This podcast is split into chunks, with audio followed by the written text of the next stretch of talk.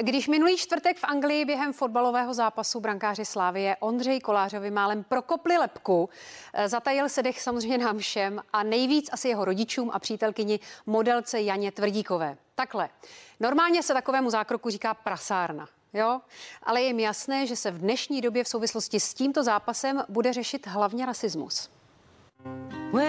Společný příběh páru se začal psát na podzim loňského roku a brzy přišlo na řadu i společné bydlení.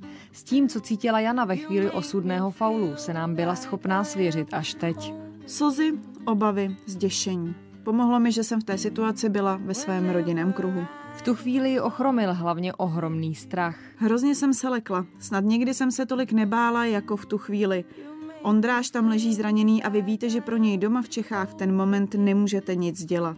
I když Jana věděla, že je o Ondřeje ve Skotsku dobře postaráno, úleva přišla až když se vrátil do Čech. Podporou byl modelčin otec, klubový šéf Jaroslav Tvrdík. Ulevilo se mi až když jsme spolu byli osobně. Naštěstí jsem měla od tatínka brzy informace o jeho zdravotním stavu, což mě trochu uklidnilo. Po sérii lékařských zákroků už je slavistický brankář v domácím léčení a v péči své milované. Aktuálně je to lepší. Ondráš je bojovník. Vnímám celou situaci s pokorou jako štěstí v neštěstí. Stačilo několik milimetrů vedle a mohl být vážně ohrožen na životě. Příslibem do budoucna je speciální ochranná maska, která se pro Ondřeje Koláře v současné době vyrábí. Ta by měla brankáře před podobnými zraněními uchránit.